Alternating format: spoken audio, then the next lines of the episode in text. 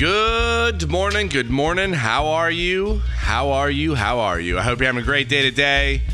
And I hope you're excited today because today is a day that the Lord hath made. Don't forget it. Yesterday, it's over, doesn't matter, and neither does tomorrow. It's today.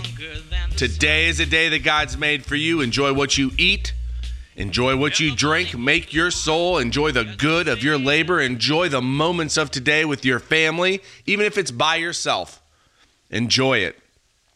I was, uh, my life, is, it's, we're in crazy mode again.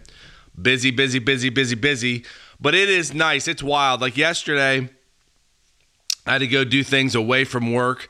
And I always convict myself if I don't work the actual eight hours. And I mean work, not kind of play on my phone, not kind of, you know, talk too much. I make sure I put in the time. And I always convict myself when I don't. And yesterday I was driving uh, to meet up with somebody to look at their uh, their uh, triplex, and I just didn't. I don't know. I was kind of like, oh man, I should be working with the business. I should be doing this, should be doing this. And we just sold and sold and sold and sold. All of a sudden, we sold all these things. God blesses you, God covers you. And sometimes it's less work that's more bountiful for you. The day of Sabbath, God blesses the day of Sabbath. On the seventh day is when everything grows. There's times that, and Jesus Christ is now the head of the Sabbath, but there are times when God's just going to bless you when you take off. Take time to enjoy your life. It's not just about the things you acquire. Now, today I was reading in uh, Proverbs, and this I'm going to kind of buzz through this chapter 15 verse 9 it says the way of the lawless ones or the wicked is an abomination unto the lord but he that love but he loveth him that followeth after righteousness Again, righteousness is in the Old Testament was uprightness through acts, through whether or not you followed the law. But now righteousness is through Jesus Christ. The minute you believe in the name of Jesus Christ, you are set in a state corresponding to God's nature. You are over the line. You are going to heaven. You have eternal life. You are born spiritually new. You're sired by God. You are new, and God loves you immediately. He loveth him that followeth after righteousness. You are covered in God's love. Verse 10, and this is true correction is grievous unto him that forsaketh the way, and he that hateth reproof shall die. It is brutal when God's telling you to do something and you don't do it. And when you go through the correcting state, this is a trial. It's a trial of your faith. That's what this life is about. It's not about the things that you do, it's about the relationship that you build. And correction is going to be grievous. It's brutal getting, well, spanked a little bit. I've been spanked a many a times. My, my parents uh, are a testament to that. But boy, when it changes your mind, when it clears your mind, when it gets you focused on what's right, and you start walking towards what's right, you're going to know, you're going to feel how much God love. You're going to see God's love for you and you're going to be thankful for the time that you that you were going through. Better is the end of a thing than the beginning thereof. And the patient in spirit more, uh, more than the proud in spirit, I think is a verse. Verse 11 Hell and destruction are before the Lord. How much more then the hearts of the children of men? A scorner loveth not one that reproveth him, neither will he go unto the wise. People that don't like to be reproved never get into the never get the friends that have wisdom never get to the people that have wisdom because wisdom reproves. Wisdom is the correct application of knowledge, and knowledge is the knowledge of God. You're going to be, when you start to be okay with getting the correction, you're going to start finding the right people to be around. And you're going to grow into the man or woman that you want to be. And if you don't have that right now, ask God to give it to you. He will provide. Put that on your heart. Put that on the things that you want. He'll give it.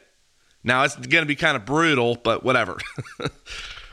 Verse 13 A merry heart maketh a, con- a cheerful countenance, but by sorrow of the heart is the spirit broken. And this is.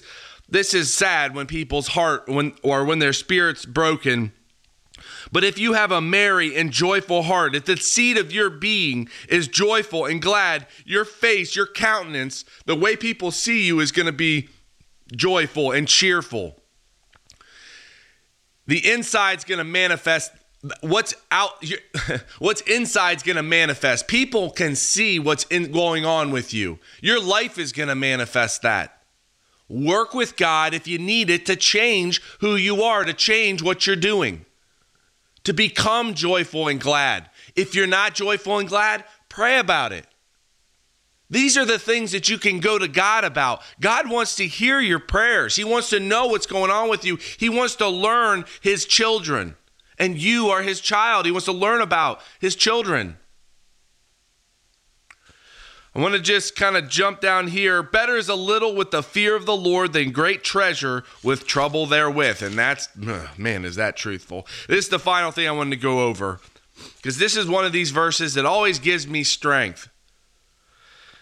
When a man's ways please the Lord, he maketh even his enemies to be at peace with him. And I just love that. If you want to silence your enemies, you get right with God, and God will do it.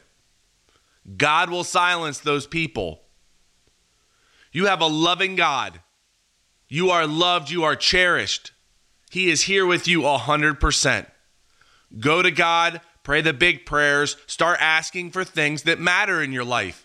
Start asking for things that's going to change your life. Good things. Uh, show me how to be joyful. Show me how to get into the to a place where I'm wise or where I'm around wise people. Show me how to live my life in order that I can be happy all the time and see and recognize and build that relationship with you. You have those type of those type of things you can ask. You can ask anything you want.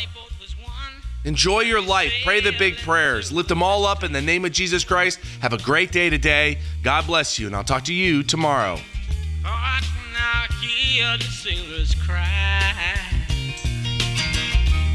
Smell the sea and feel the sky. Well, Heavenly Father, thank you so much for um, for today. I, I pray that you just kind of cover me again. Um, that you can slow down my day, that I can get the things done that need to get done, that I don't miss anything, uh, that you just kind of bring it forth, and that all the um, just the paperwork and all that stuff is done correctly, so we can move forward. I thank you again for your son and what he did for us, that we can live this way. I thank you for the the spirit and the within man that guides that. Um, just how much that really does dispel everything. I I pray for each and every one of your believers that you take care of them, that you bless them, that you just fill them full of your joy, and that they have a great day today, knowing you, seeing you. And I just again thank you for what your son did that we can live this life. I lift up a great day to you in the name of my Lord and Savior, Christ Jesus.